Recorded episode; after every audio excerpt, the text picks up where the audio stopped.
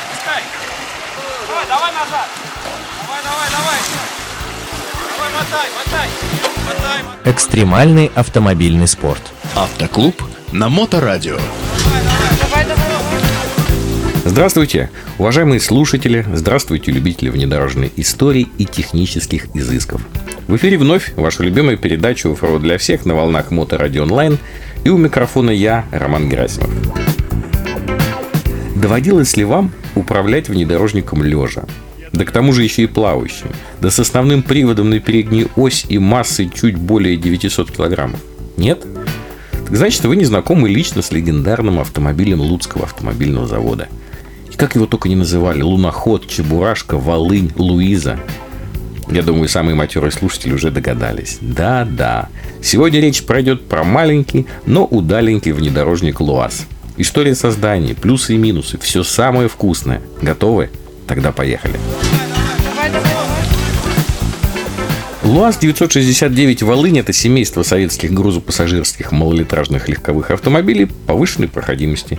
Выпускались они на Луцком заводе с 1966 по 2002 год. По традиции несколько интересных фактов. ЛуАЗ-969 был первым советским переднеприводным автомобилем.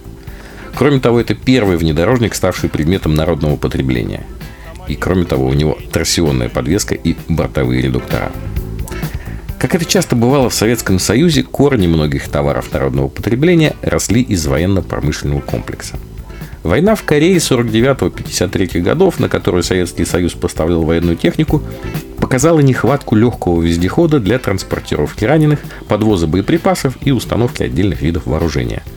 ГАЗ-69, который использовался для этих целей, имел слишком большие габариты, был неповоротлив, а на изрытом воронком поле часто садился на мосты. Тогда-то и возникла необходимость в создании легкого плавающего вездехода с высокой подвеской, способного к десантированию с самолетов. Основным потребителем должны были стать воздушно-десантные войска. Разработкой нового вездехода занялась специальная группа в НАМИ под руководством Бориса Моисеевича Фитермана, известного разработкой бронетранспортера БТР-152, и Юрия Ароновича Долматовского. Огромное влияние на конструкторов НАМИ оказал пример австрийского Штайр-Пуха-Флингера, компактного автомобиля с простым кузовом и двухцилиндровым мотором. Транспортер переднего края особой малой грузоподъемностью, а это около 400 килограммов, планировался для использования в боевых порядках подразделений, близко соприкасающихся с противником. В 1958 году был изготовлен первый прототип, получивший название НАМИ-049. Кузов был сделан из стеклопластика, роль рамы выполняла несущее основание кузова, подвеска была торсионная на продольных рычагах. Передний мост был подключен постоянно, задний подключался через блокируемый межосевой дифференциал. Дифференциал заднего моста также блокировался. База автомобиля была всего 180 см против 230 см у ГАЗ-69. В конструкции применены колесные редукторы, которые повышали крутящий момент и увеличивали дорожный просвет до 28 см у груженной машины. Опять-таки, для сравнения, у ГАЗ-69 этот показатель был 21 см. В конструкции был применен двигатель Ирбитского мотоциклетного завода МД-65 мощностью 22 лошадиных силы. Но ходовые испытания опытного образца выявили ряд недостатков. Стеклопластиковый кузов оказался недостаточно прочным, а двигатель слишком слабым. Таким образом, нечто пластмассовое с ирбитским мотором не понравилось военным. И по результатам деятельности первого главного управления КГБ было предложено не выделываться, а скопировать модель BMW. Тогда к разработке второго образца НАМИ-049 подключились специалисты Запорожского завода. На основе мотора BMW 600 был разработан двигатель МЭМС-969 мощностью 30 лошадиных сил. Вместо стеклопластикового был использован стальной корпус с мощной рамой, от межосевого дифференциала отказались, задний мост стал отключаемым, пластинчатые торсионы заменили коваными, и это позволило подвеске выдерживать удар при приземлении на парашюте. Работы велись над двумя вариантами машины – простой и плавающий. Военные, естественно, выбрали второй вариант.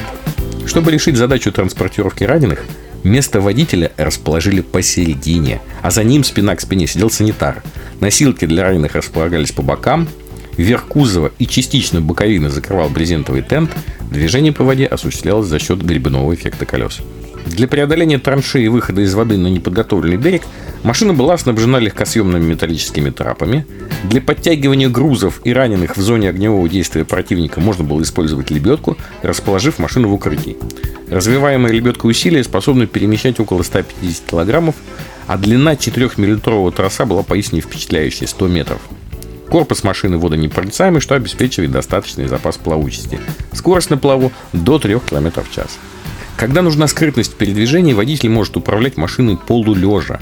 Рулевая колонка при этом опускается, спинка сиденья откидывается назад, а лобовое стекло на капот двигателя. Щиток приборов, смонтированный на растяжках ступицы руля, в любом случае остается в поле зрения водителя.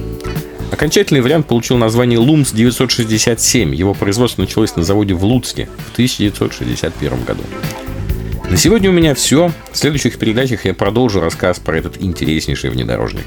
Вы слушали передачу «Офф-Роуд для всех» на волнах Моторадио Онлайн. И с вами был ее автор и ведущий Роман Герасимов. До новых встреч в эфире. Уже такой грязный, смотри, весь мокрый. Практики без здоровья. Автоклуб на Моторадио.